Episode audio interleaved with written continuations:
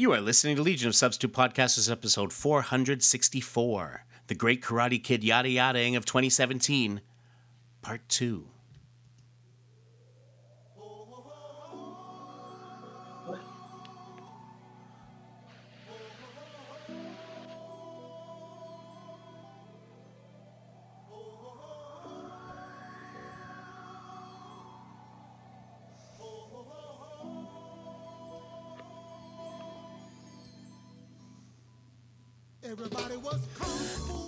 Welcome to episode 464 of Legion of Substitute Podcasters. I'm Paul French, and today I am Last Kid Goes to School Lad. Aw, Littlest is going. Littlest starts uh, junior kindergarten on. Uh, I, well, I guess technically it's not until Thursday this week. They're doing kind of a stagger a staggered entry for uh, for the for the kids, and it's sort of a uh, because it's it's a whole thing with uh, um, full with the full day kindergarten idea, and so so she uh, doesn't start until until Thursday, but the preparation starts long before that. and so she's excited to be going to school with her sister, and um, and well, if anyone hassles uh, her, uh, her older sister, the little one, she'll take care of it. what's the age difference between the two of them? Yeah, it's it's three and a half years. So um, Ella's just going into third grade, and Sarah will be starting junior kindergarten. So uh, um, enough that'll make a difference in a few years, probably. But but right now, eh, right right now, not quite as much. But we shall see.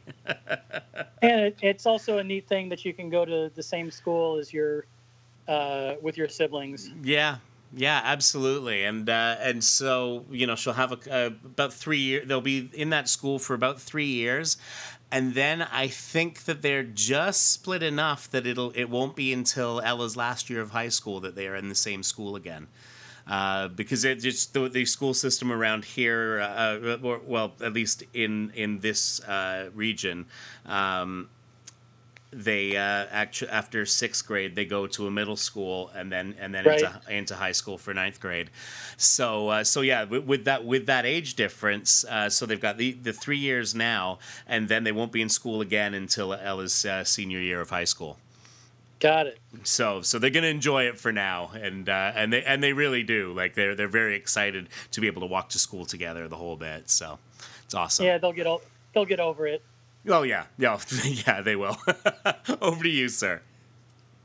All right. Well, uh, replacing uh, or taking Darren Noel's spot for the evening, I am Michael Grabois, and today I am Funky Billy Chin, or maybe Little Sammy Chong. Uh, here comes the big boss. Let's get it on. Uh, we took a bow and made a stand. Started swinging with the hand. Sudden motion made me skip, and now we're into a brand new trip, and that's me. Excellent. Well, it doesn't if, if if that doesn't prepare us for um, uh, for for the next few issues of Karate Kid, I don't know what does. And uh, yeah, Well, I will try and get us through it with a minimum of uh, of brain bleeding. And um, uh, any new news that we need to cover? doesn't appear to be. Um, let's see. Yeah, no. no, I think we're good. I think we're good. I think the the way has been cleared so that it can be all Karate Kid all the time. Well, and Kamandi, of course. all, Um, all Karate Kid all the time for one more episode, and then he goes back to being a supporting character. Yeah, pretty much, exactly.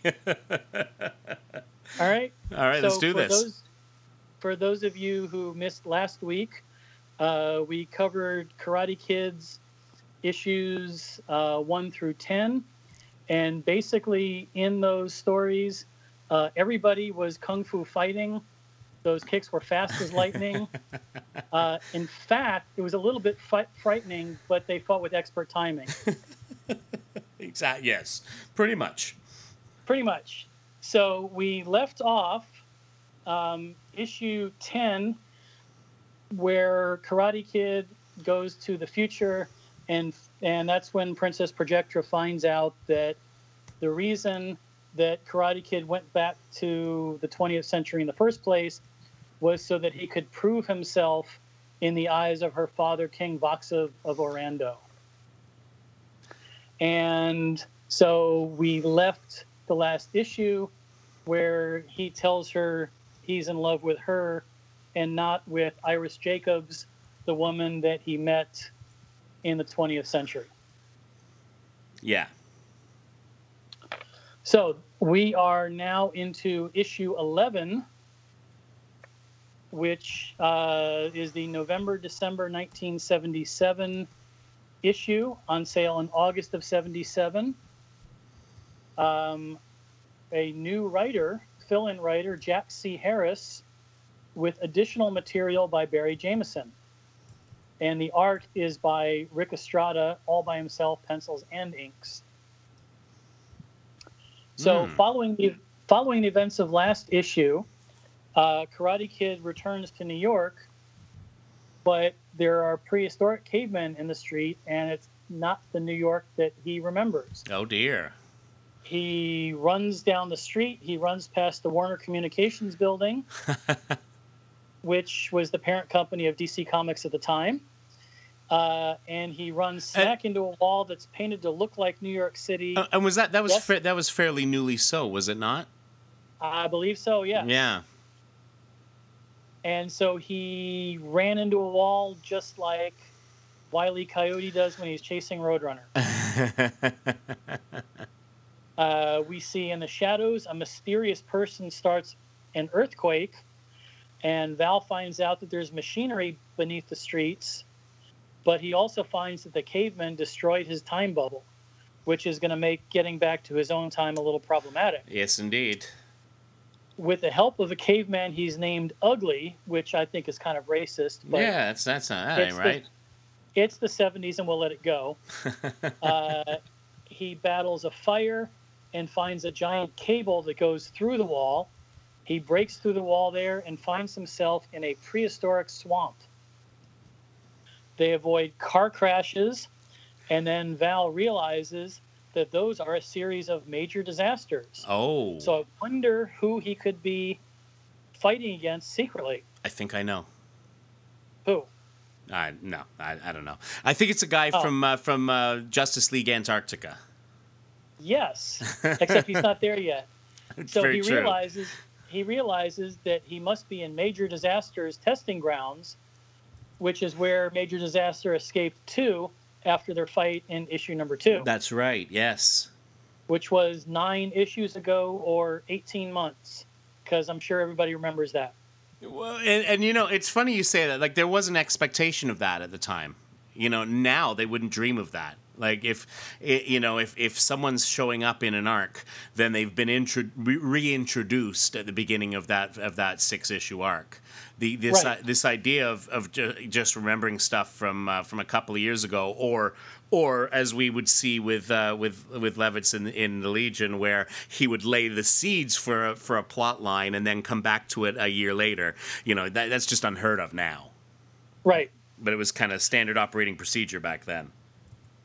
so um, because he is karate kid he realizes that the control center must be in the world trade center Uh, because because because story reasons yes, and so he climbs up the side of the building to find major disaster on top who's getting ready to fly away in a time ship i'm pretty sure they used that because uh, the king kong movie had come out a year before that's right. The one with Jessica Lange. And they figured that hey a year ago is still a topical reference Well, and and this whole series is all about something that was a topical reference a year before.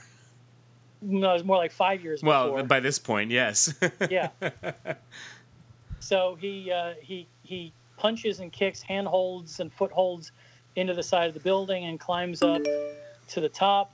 He finds major disaster on top, getting ready to fly away. But Ugly had followed him, climbing up, and he sees or figures out that Karate Kid is trying to go after Major Disaster. He picks picks Val up and throws him high enough that he gets into the ship with major disaster before the city self destructs. And what is kind of left unsaid in here is that all the cavemen are killed, Yeah. including Ugly. Because apparently it doesn't count if you're killing cavemen. Again, culturally insensitive. I, I, I believe there's a clang a lang a lang going on here for the cavemen. There should be, yes. Yeah. So he gets back to the 20th century, the real one this time. The cops take Major Disaster away, and Val goes to his apartment to see Iris. Uh, she says she's got some things to settle with him and that she's missed him. He replies that he missed her too, and it's great to have a friend like her. Oh, yeah. and that's not what you want to hear. No, no. So, like a guy, he's totally clueless, has no idea what it was that she wanted to settle. And she says, Don't worry, it's already been settled. And she walks away crying. Yeah. Uh, continuity continuity wise, um, this was published the same month as Superboy and Legion 233. Uh, the letters page says that Paul Levitz will actually retake over scripting duties on the Karate Kid title starting with next issue. But spoiler alert, no, he doesn't. yes. Um, so we mentioned on the last episode the uh, Karate Kid controversy, and in the issue 13 letters page, they says that it was decided that the Karate Kid book should be given a new look, a new direction, and a new creative team to make the magazine appeal to a wider audience. And so we see this issue close out the Barry Jameson era. Starting with issue 12, we have a new writer and a new art team. Hmm. And so that's what the additional material by Barry Jameson was. They kind of finished up um, any of the plot threads from the previous issue, and then it's going to be up to the new team to take it wherever it needs to in the time they've got left. So, issue 12 is January, February 1978, on sale October 77 and this is a new creative team of Bob Rozakis, Juan Ortiz, and Bob McLeod. They get a new logo that is now a superhero-looking logo and less of a Asian font-looking logo, Yeah. and it's a new direction where it becomes basically another superhero comic. Yeah. Picking up uh, seconds after the last issue. And, and, and in fact, they call Yeah. that out right on the right at the top of the cover. All new superhero action. Because it had been years since the kung fu fad ended Yeah. and hey i guess we better do something if we want to save the book Yeah. Exactly. so uh, picking up from where the last issue left off uh, iris is walking away crying suddenly val gets zapped by a strange ray uh, she turns around to see if he said something and he's gone Mm. she she thinks to herself that if he's going to see her as something more than a friend, she'll have to prove that she's better for him than Princess Projectra, and goes off to a Star Labs testing center, like you do. Yeah. Nothing. What what could possibly go wrong? Exactly. They've Yeah. never had anything go wrong in these testing centers before. no, of course not. Oh my. So at the at the other end of the zap ray, uh, Karate Kid finds himself back in Smallville, back in time, but he's in the middle of another earthquake. So he thinks, is this another of Major Disaster's testing grounds? But all of a sudden, no, it's Superboy himself. And from what he sees, Val thinks that Superboy has gone berserk. Superboy doesn't recognize Karate Kid, so obviously something is wrong. hmm He uses some interplanetary fighting techniques to escape from Superboy. And wasn't Superboy part of Karate Kid's initiation test way back in Adventure Comics? Yep. Uh, so, meanwhile, in the present, um, Iris has been accepted into whatever program it is that she's applying for. she says she needs a challenge. And meanwhile, in the past, Karate Kid is holding his own against Superboy. Yada yada. They fight for three pages. And then Karate Kid finds that the warehouse is just a mock up. And so he thinks that Superboy must be fake too. Yeah. So then, then we cut to a scene inside a control room. It's major disaster again, but somebody else is running the show this time. oh dear. Uh, Superboy says he's the real thing, but this Smallville is fake.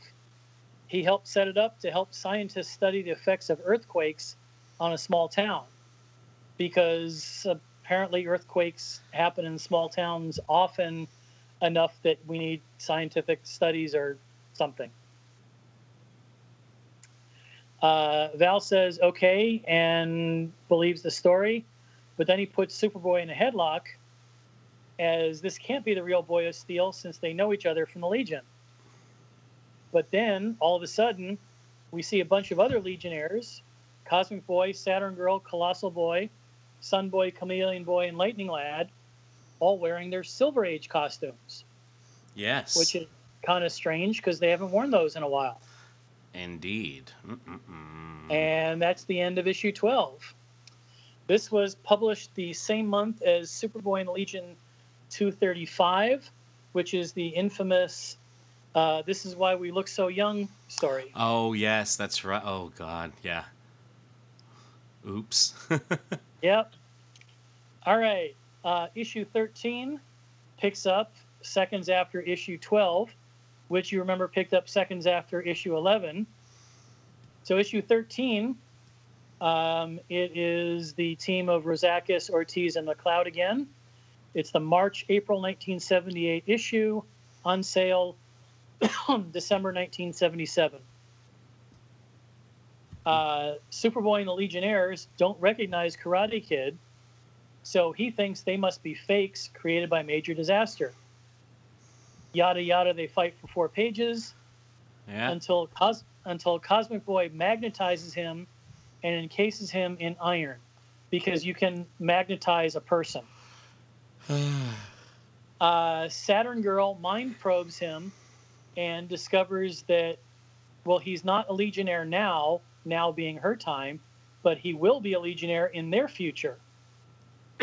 so they let him go. Okay, so while the heroes discuss how they all got here, we find that Major Disaster has teamed up with the Lord of Time. who Ah, hasn't yes. Now, he hasn't appeared in forever, no pun intended. Huh. Uh, but we'll get to that in the continuity notes at the end of the issue. Uh, Superboy hears distress calls because he's listening to all frequencies all the time of major disasters happening in Smallville, Metropolis, and Midvale. So Karate Kid teams up with Saturn Girl to go after major disaster, while the others help in all the other cities. Uh, yada yada, three pages of heroes helping citizens and stopping the disaster. Yeah. And you know, when you yada yada seven pages out of the book, that makes it go a lot faster. It does. It goes by fairly quickly. So, meanwhile, in 1977, uh, Iris is at Star Labs and she's getting injections as part of a program called Adaptability to the Future. They're putting a special hydrocarbon serum into her blood, quote, to see if we can adapt the human body to the increasing amounts of pollution in the atmosphere, oh, unquote. Oh dear. Nothing could possibly go wrong with that. No, no. Ay. So then she goes home and she goes to sleep telling herself that she's doing this to prove that she's as strong willed and brave as that princess he loves in the future.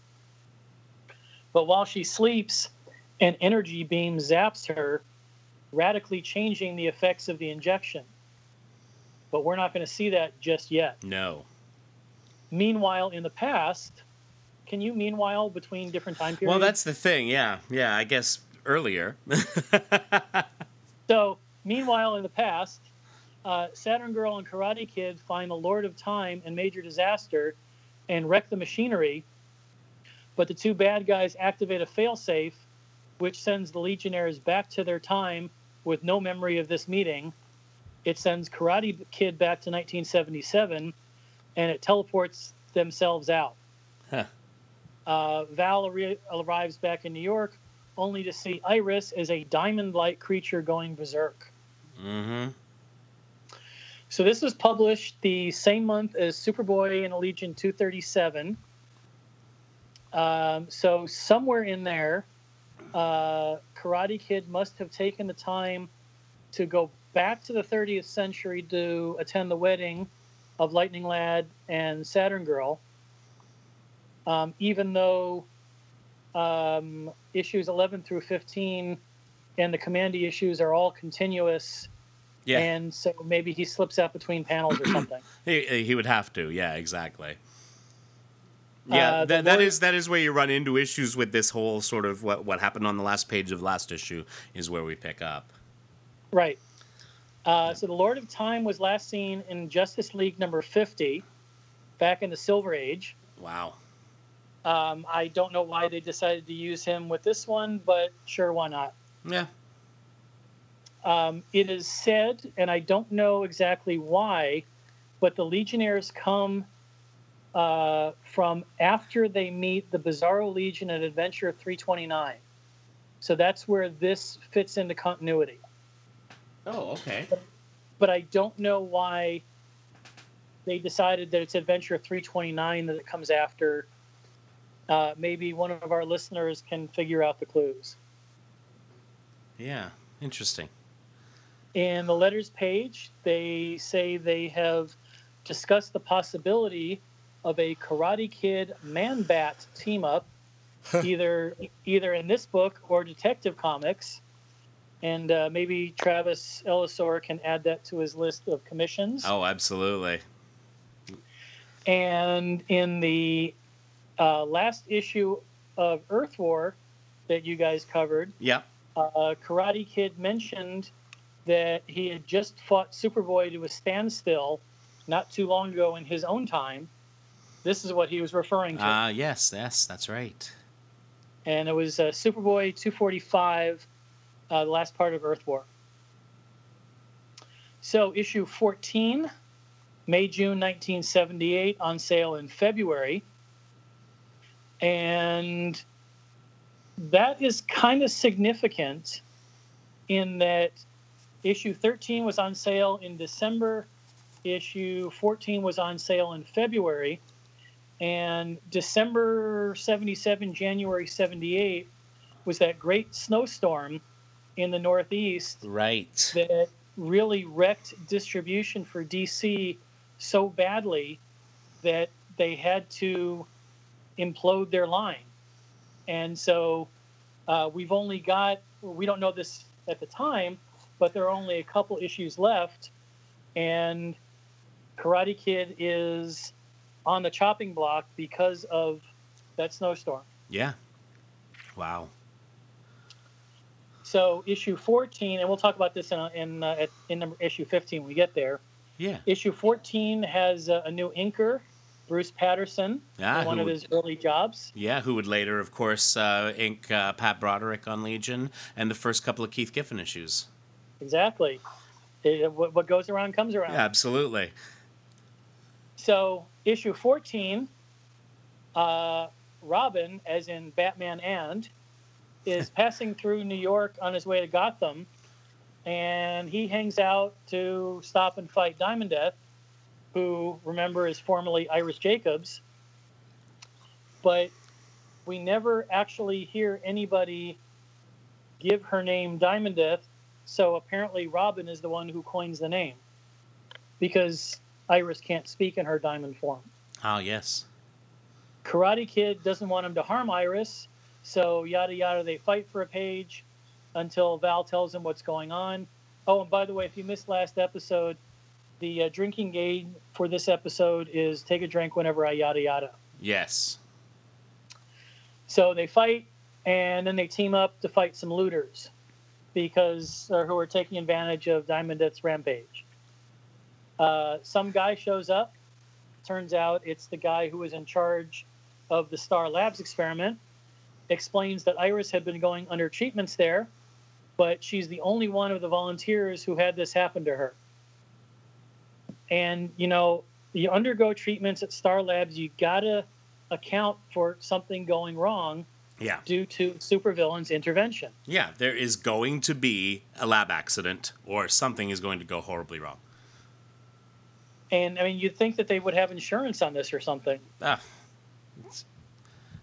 At least, you know, an interesting idea for the certainly for the, uh, um,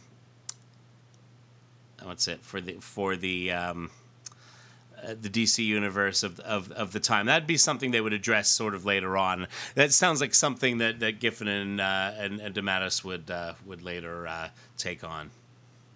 But you know, if only there was a comic or maybe even a TV show about uh, a superhero insurance firm that uh, that that covers um, private citizens and Yes. covers industries in the wake of supervillain attacks. But I don't know. Maybe I'm just uh, spitballing here. Nothing will ever come of that one. Yeah, crazy, crazy talk.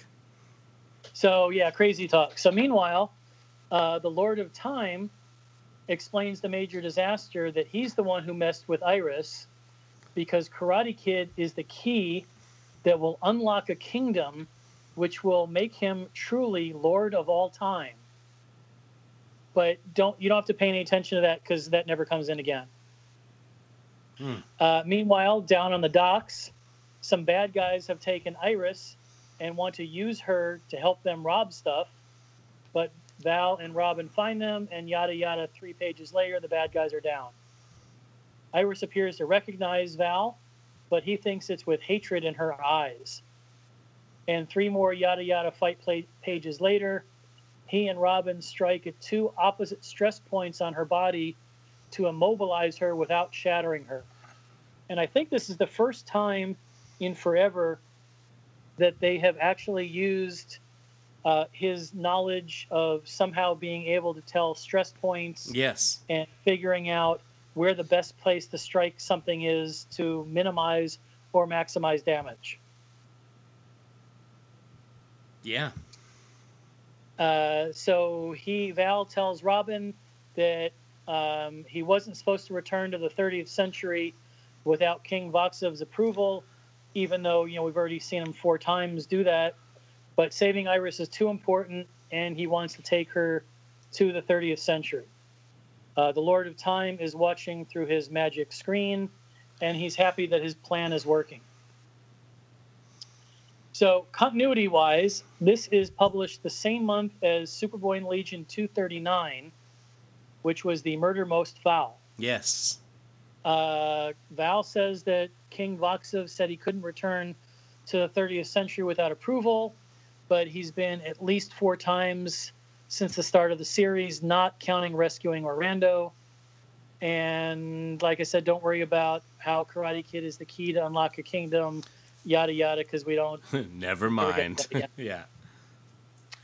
All right. So at this point, we're getting ready for issue 15, but issue 15 is going to be the last issue of Karate Kid because it's been canceled in the DC implosion. Um, they did have time to wrap up the series, though. It's kind of, sort of.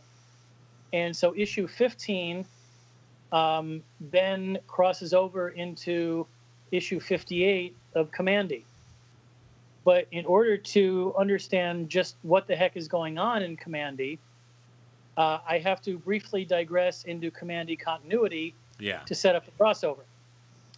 So, big picture, uh, the world was, was run by giant corporations, as we saw in the original Jack Kirby OMAC series.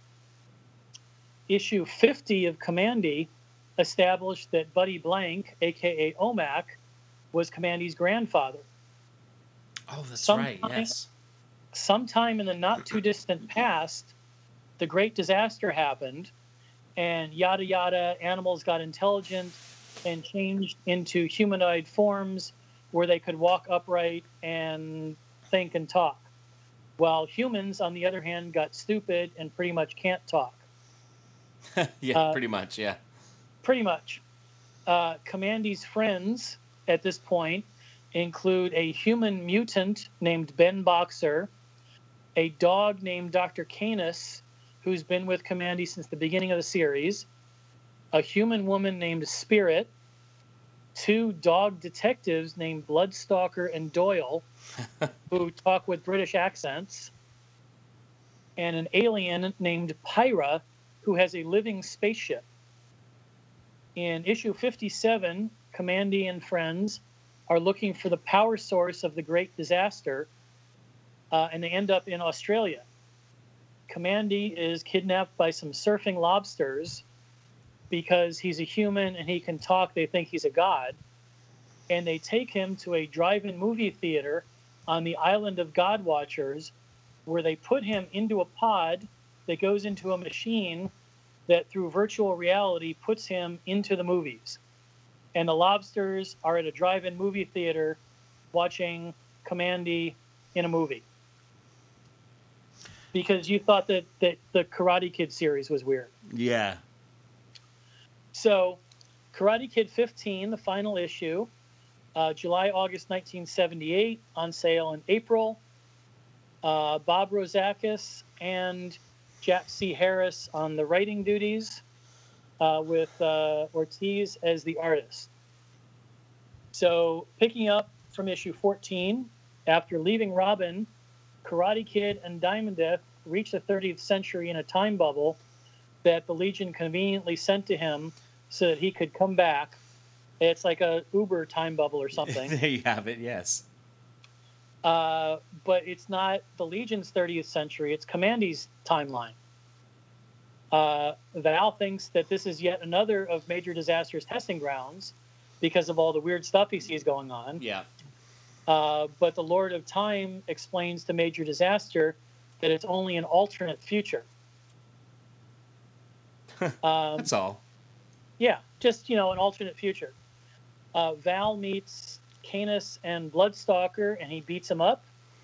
But then Pyra zaps him and ends the fight. So here's another one where Karate Kid gets knocked out. Oh yes. Val's all, this place is whack. I'm going back home. But the time bubble doesn't work due to something the Lord of Time did because he's the Lord of Time and he can do things to time bubbles, I guess. Uh, so just then, the lobsters, the lobsters surf in on a giant wave, and the wave crushes the time bubble oh. because the time bubble can they, it, it can withstand the forces of time travel, but it can't withstand a 20 foot wave. exactly. Oh, but the my. lobsters, the lobsters hear Val talk, and they think he's a god too because he's smart, and so they want to take him to the island of the God Watchers as well. Uh, he tries but fails to defeat them, and let me repeat that: Karate Kid tries but fails to defeat a bunch of lobster people, and they knock him out. Ugh, God. This is the second time in the issue. Yes. that he's knocked out. Uh, meanwhile, Pyra, the alien, successfully turns Diamondeth back into Iris Jacobs, but when she becomes Iris, she sees a red alien and two dogs, and she understandably freaks out. So Pyra has to return her to that form so she won't freak out. uh, Canus and Bloodstalker hitch a ride on the lobster surfboards. Uh, they're taking Val to the movie theater where he's put into the capsule next to Kamandi, and together they star in the Bruce Lee film Enter the Dragon. yes. Yes. To be continued in the next issue of Kamandi. So, continuity this was published the same month as Superboy and the Legion 241, which was, is that the prologue or prelude to Earth War? Or was that part one? Um. Wait. Which issue? Sorry. I think 241. Yeah. Yeah. It was pre- uh, prelude. Okay. So uh, the letters page explains that the book is being canceled as of this issue. Uh, quote, there are some big changes coming from DC in a couple of months, and to make way, the books at the bottom of the list had to be cut. However, sales reports on our new direction issues are not yet in, So there's still a chance we could be back again in the future. Meanwhile, our current saga winds up in Kamandi 58, and then watch for our hero back where it all began in Superboy and the Legion of Superheroes. There we go. And coming this summer is the DC Explosion. wow. So Kamandi 58 uh, picks up where fif- where Karate Kid left off. So this is the August. just going to back up to that that that Yeah. that ad about the DC explosion in the last in in issue at the end of issue 15. Uh, just the uh, so Kid Flash. Kid Flash was going to get his own feature and uh, alas alas not. Would that? I guess that would have been in the Flash book, right? I'm not sure. makes- I, I thought they were. I thought they were looking at. I thought a lot of the uh, explosion stuff was Oh. that they were going to be bringing out new books. But- but I guess not. Um, Well, wasn't the yeah, but wasn't it also they were expanding the the page count? That was later. That no, that was later. Uh, that was um, No, that's the same time because that's some of those issues were in the canceled comic cavalcade. Yeah, but uh, the you're talking about like when they started doing the eight page backups, and that was 1981. Uh, like, okay, well then like when they when they had like whatever happened to in the back of DC Comics Okay. Presents and um, in Superboy they had uh, they alternated between Krypto, Super Baby, and the Secret Life of Clark Kent. And Ah, that's yeah, right. yeah. Okay. I so, got it now. So that was a few years later, um, Right. you know. But I, I, I, like, I vividly remember the house ads for the DC Explosion, where you had like the Ray was supposed to be getting his own book, and uh, uh, just tons, yeah, tons of stuff, and uh, of course, uh, not not so much. right. Yeah, Um, so Kamandi 58 on sale August September or the, the August September 1978 issue on sale in May of 78 by uh, Harris and Rozakis, um, Dick Ayers and Danny Bulanadi. yeah, and it's a, a Jim Sherman cover. And this is um, uh, turns out to no, it's not the last issue. Never mind.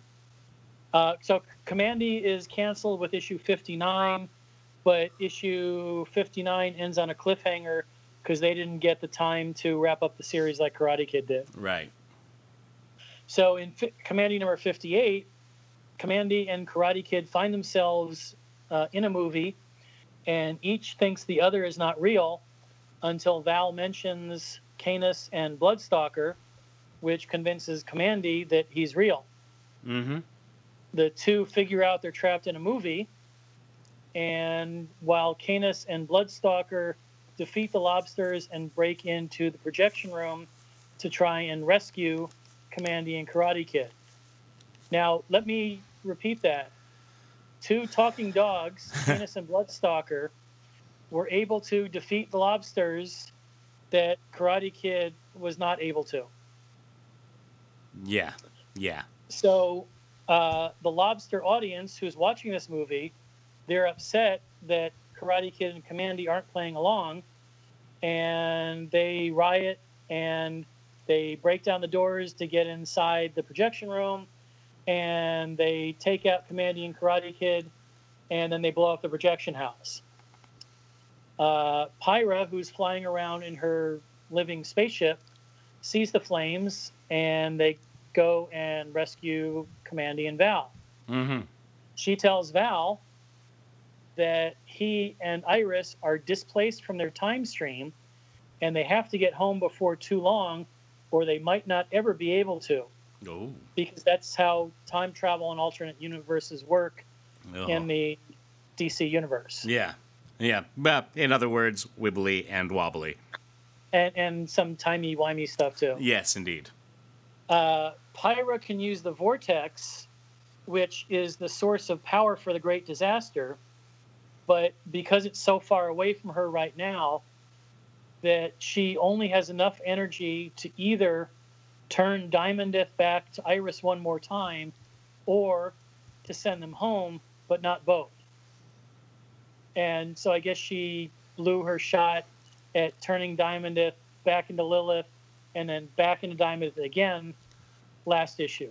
Goodness. Uh, yeah. Also, somehow um, the time bubble is magically repaired Yeah. when it when it got crushed by the by the wave. By the wave time. last yeah, exactly. Yeah. So, uh, Karate Kid says that he'll take Iris back home to his 30th century and see if someone there can help. Uh, meanwhile, the Lord of Time is bummed because Pyra can tap into the vortex because he can't, and it's a time travel thing we wouldn't understand. And if she sends Karate Kid home that way, then he will elude the Lord of Time for all time, even though he can travel in time. And remember the whole keys to the kingdom thing? Yes, yes. Well, so that's how it's wrapped up. Uh, wow. Val tells Kamandi it was an honor meeting him and that he'd make a great Legionnaire. Kamandi replies that it was great to meet another intelligent human. Um, so it's a good thing that he did not meet Ultra Boy. Goodness. Uh, Dr. Canus muses that in Karate Kid's reality, Kamandi might already be a Legionnaire. And so that's where that's where Kamandi 58 ends. Uh, this is published the same month as Superboy and the Legion 242. And in this issue is a house ad for the DC Explosion Yes. featuring Cinnamon by Roger McKenzie and Jack Abel in Weird Western Tales, uh, Shazam by uh, Nelson Bridwell, Don Newton, and Kurt Schaffenberger, already in World's Finest, and Len Wein and Dick Giordano doing the Human Target in Brave and Bold. Now I know uh, the, the Shazam series did happen because that ended up getting wrapped up in the Adventure Comics digests uh, after World's Finest was canceled. Or Right. wait, yeah, I think that was around, or or at least it, it got pulled out of World's Finest and got It- it finished got off in somewhere, yeah. yeah, yeah. Uh, meanwhile, meanwhile, OMAC by Jim Starlin returns as the Kamandi backup starting next issue 59. Ah. Uh, the Lord of Time next appears in Justice League 159, which I think was the uh, JLA JSA Time Traveling Heroes crossover. If I'm Uh. not mistaken, I may be mistaken. I'll let you look it up while Oh, I. sorry, JLA 159. 159. All right. All right. Justice League of America. On. Excuse me. Goodness. All right. Um, I'm allergic to uh, to slow Google searches. Um, Yep, it was. Uh, it's Jonah Hex, the Viking Prince, Miss America, that's right. Yes. Black Pirate, and Enemy Ace. That's the next time the Lord of Time appears. Wow. Presente. Yeah. Thank you. Um, Uh, Major Disaster next appears in Superman 341, and to the best of my knowledge, neither of them mentioned teaming up with each other or their fight with Karate Kid ever again. So this. Uh, so, like I said, this is published the same month as Legion 242. Karate Kid arrives back in the 30th century with Diamondeth at the last bit of Superboy and Legion 244, just in time to help out with Earth War. And that's where we picked it up a couple uh, episodes back. oh, lost your audio. Nope, a couple episodes back. There we go. Okay. Okay, but wait, there's actually more. Uh, because as I mentioned, um, Commanding number 59 was the last issue of that series. It was it ended on a cliffhanger, and at the end of issue 59, they open up the western wall. Don't worry about what it is, and a voice speaks to Kamandi. Oh. Issue 60 never came out, but what would have been issue 60 was published in the legendary canceled comic cavalcade number two. the OMAC backup story uh, was relocated later to the Warlord. Okay, that's right. Yeah, because and that was that was later when they were doing the um, the, the eight pagers. So it was, it was Right.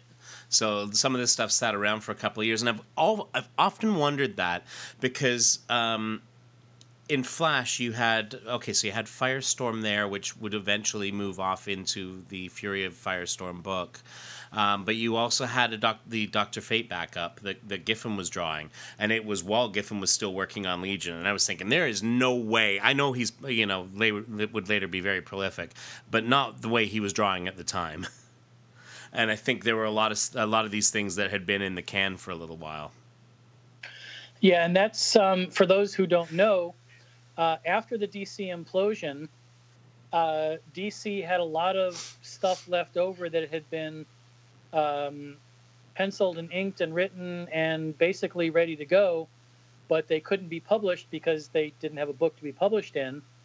So they somebody went to the photocopy machine and they made 35 copies of a whole bunch of stories that were all ready to go and they bound it up Yep. And they called it Canceled Comic Cavalcade issues one and two, which was a play on a Golden Age book called Comic Cavalcade.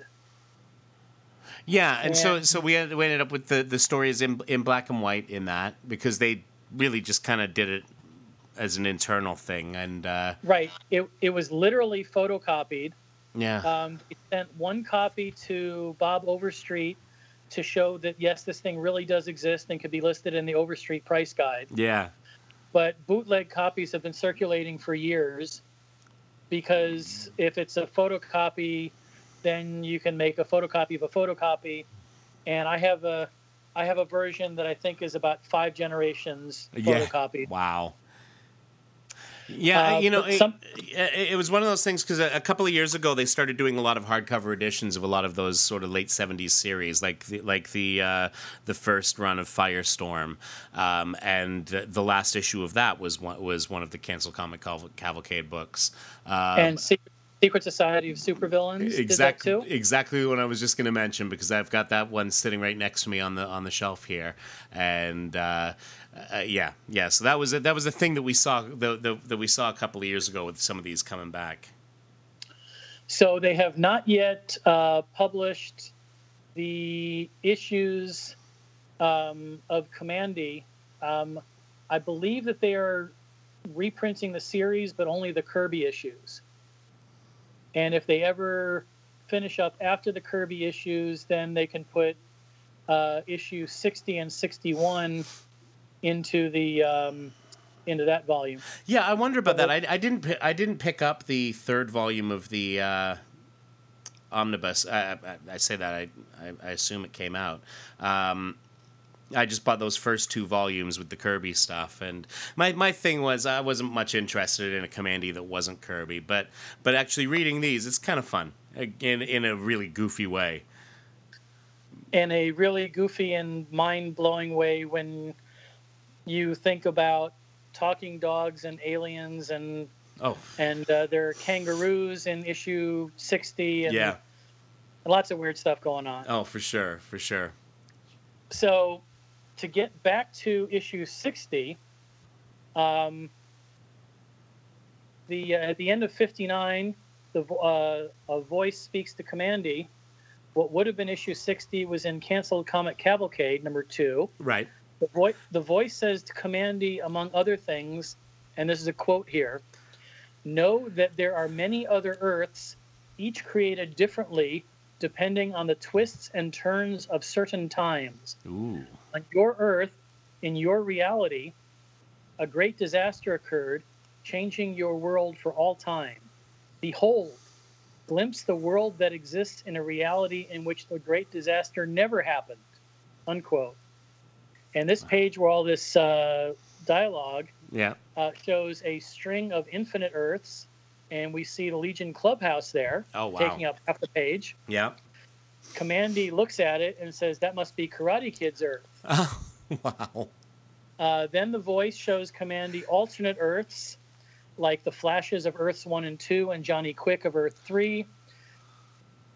And what are probably supposed to be alternate Kamandis in other times and places.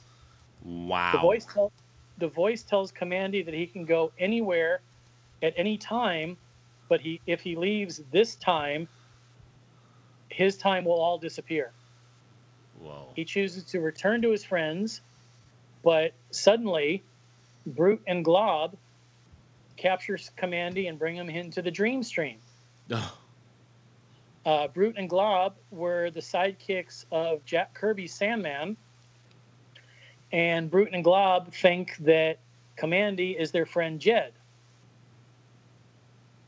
oh wow. And and so issue 61 in Cancel Comic Cavalcade establishes that Kamandi and Jed are the same person in alternate timelines.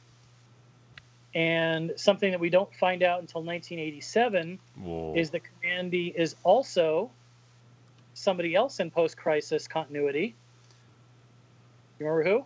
was um was it Tommy Tomorrow? It was Tommy Tomorrow. Yeah, that was in Twilight.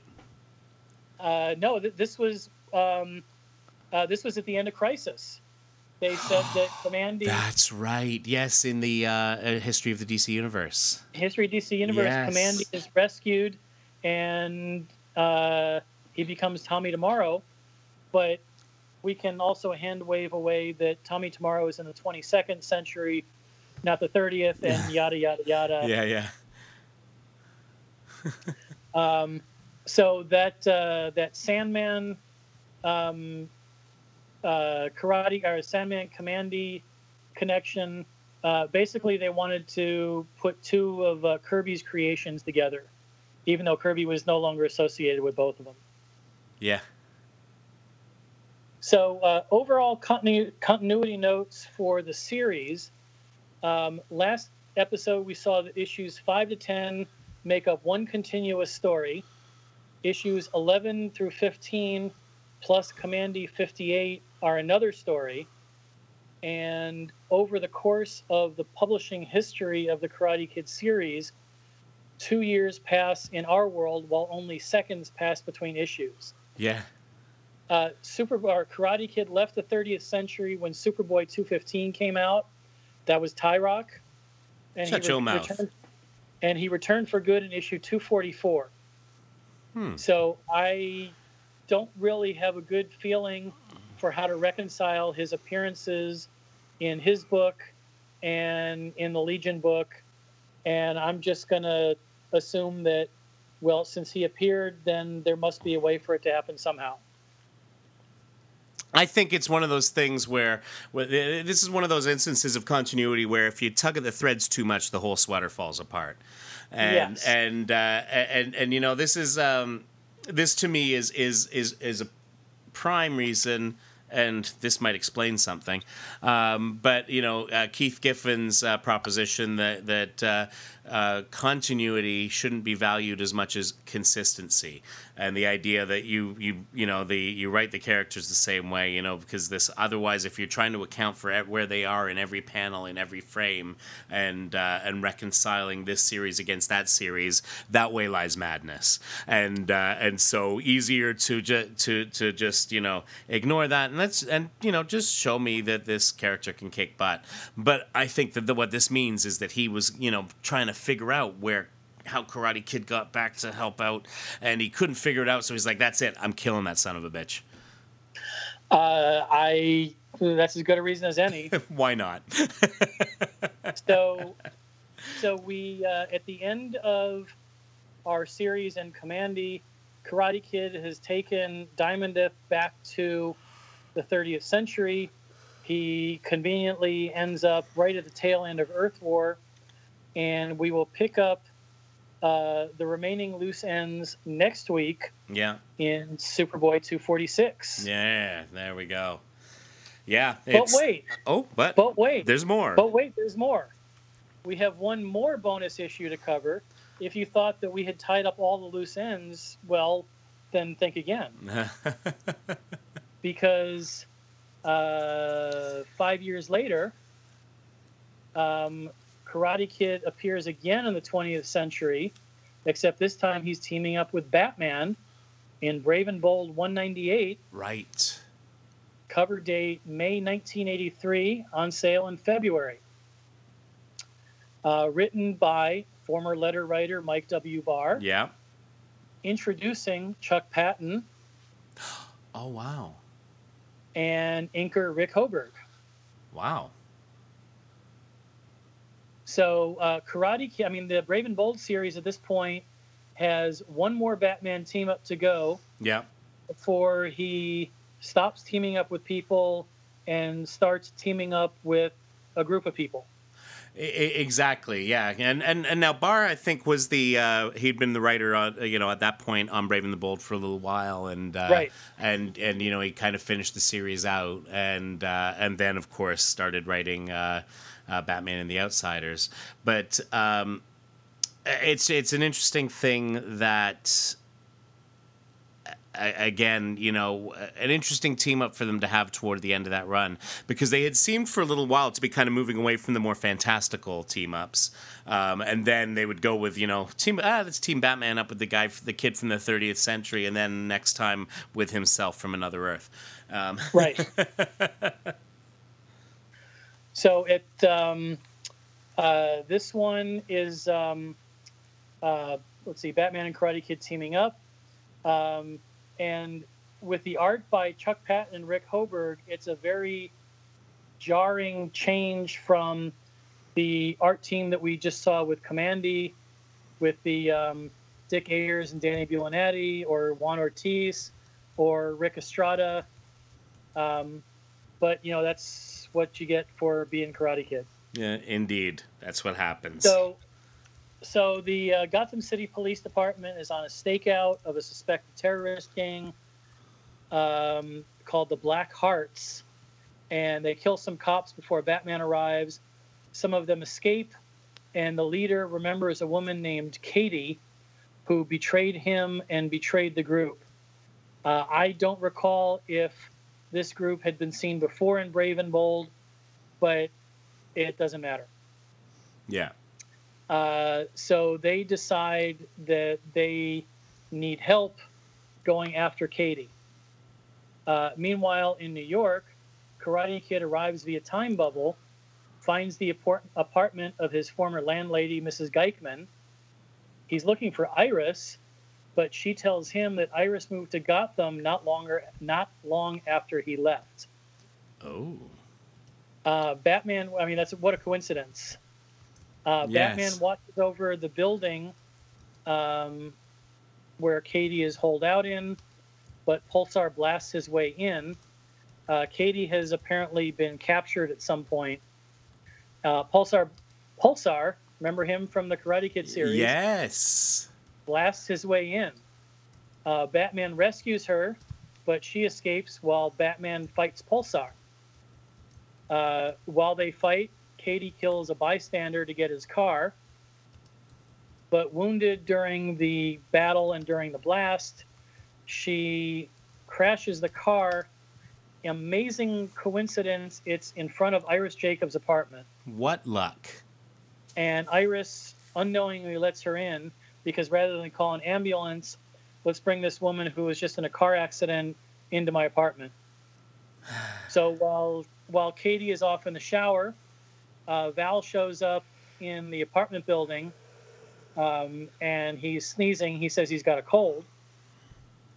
He wants to tell Iris something, but with the uh, help of a convenient TV, he sees news footage of Pulsar and leaves to go get him. uh, Val goes to the building that Pulsar attacked, and he meets up with Batman. But instead of the two of them fighting, um, Batman's like, "Oh yeah, hey Jim Gordon, he's a friend." So Batman had met the Legion twice before this issue Right. uh, once during the JLA JSA team up, and he met different le- Legionnaires in Brave and Bold 179. So apparently, at some point, they told Batman about Karate Kid to the point where Batman recognizes Karate Kid Right. and says and tells Gordon, "Yeah, he's with me." Wow. So the cops find the dead motorist, the guy that Katie killed, and there's a shred of cloth on the murder weapon. Um, The black the Black Hearts, the bad guys, overhear radio chatter about the car crash, while Batman notices that the handkerchief Val is using when he sneezes matches the shred of cloth on the murder weapon. Since he got the handkerchief at Iris's apartment, now he and Batman are going there, Hmm. and the Black Hearts are going there, and so pretty much everybody is going there. Wow. The bad guys and Pulsar arrive simultaneously with Batman and Karate Kid, and yada yada. It's Batman versus terrorists. We know how that works out. And Karate Kid, Karate Kid versus Pulsar, who tells Val that when he went to prison after issue nine, the mob bosses that he used to work for killed his wife and kids. oh, and damn, that's so- dark. That's dark, yeah. yeah. And so all the decent feelings he had were gone. So he says, okay, screw it. I'm going to go back to being an assassin.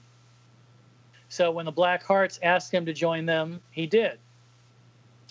Uh, Val uses his belt to grab Pulsar's blasting staff, um, but the Black Hearts leader decides to take out the two of them by blowing up Pulsar's atomic heart via remote control.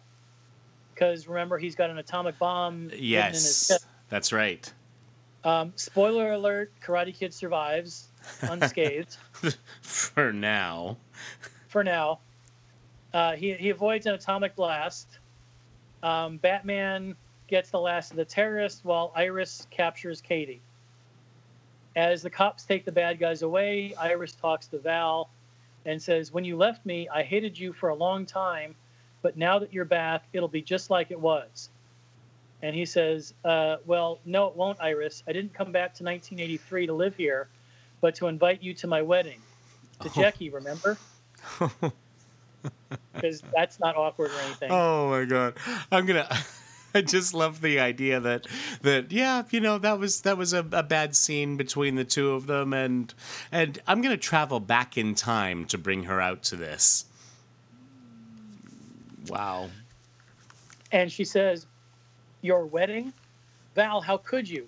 Do you think I could stand to see you married to someone else after the way I cared for you, the way I care for you? Iris, Yeah. I didn't think. No, No, you you didn't, didn't, think, think, about, at all. You didn't think about the way you hurt me, used me.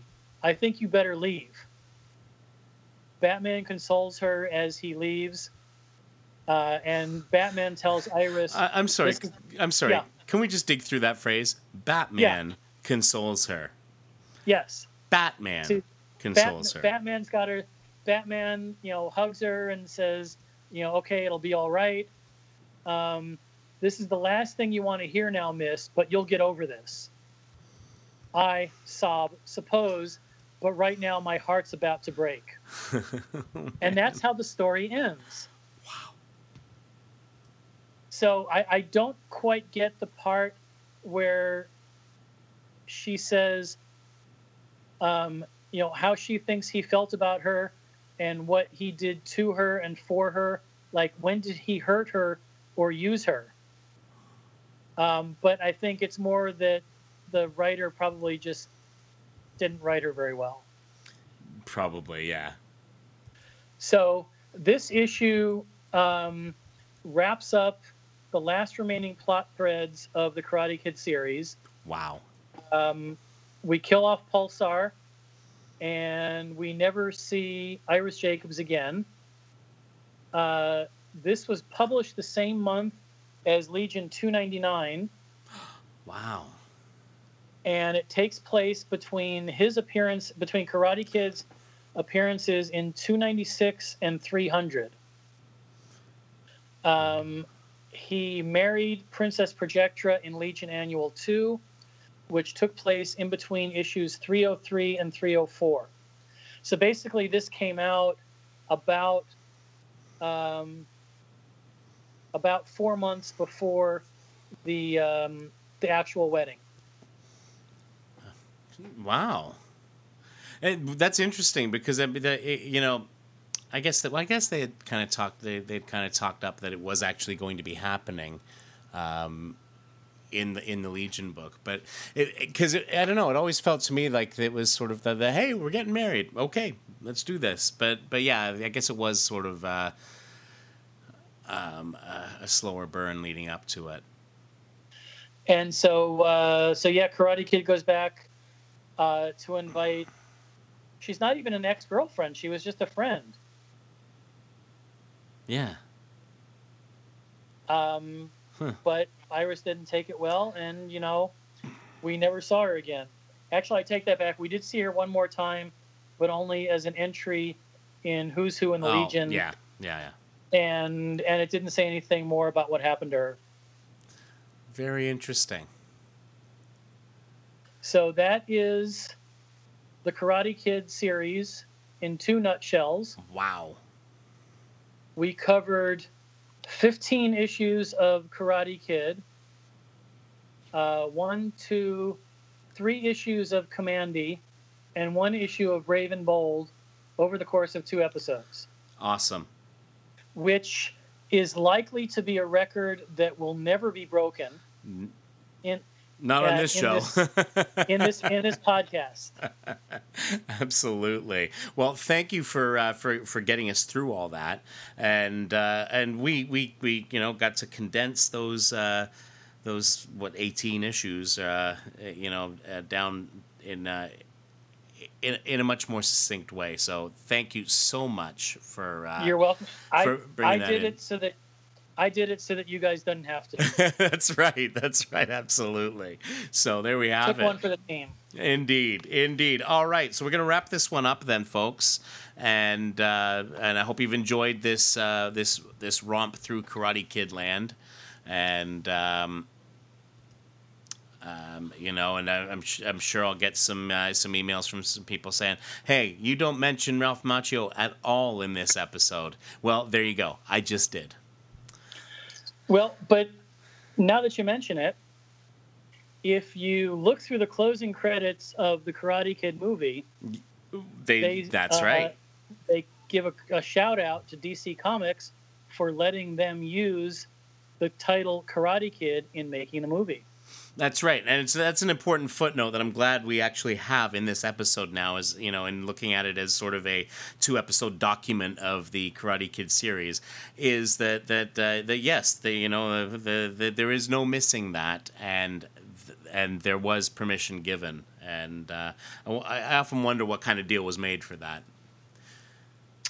Well, the only thing that we did not see in the Karate Kid series were funky Chinamen from funky Chinatown Yeah. who were chopping them up and chopping them down. oh my. All right. I think that is as good a place for us to finish as any. So, comments, as always, are welcome. Legion of Substitute Podcasters at gmail.com. You can join in the conversation on our Facebook page, which can be found at facebook.legionofsubstitutepodcasters.com. We are on the Twitter. We are LOSP Podcast. And in addition to all these things, you can head over to our website, legionofsubstitutepodcasters.com, where you can leave a comment on this or any episode. And with that, we make our way back into the time bubble, and we will see you all next week. Those kicks were fast as lightning, lad.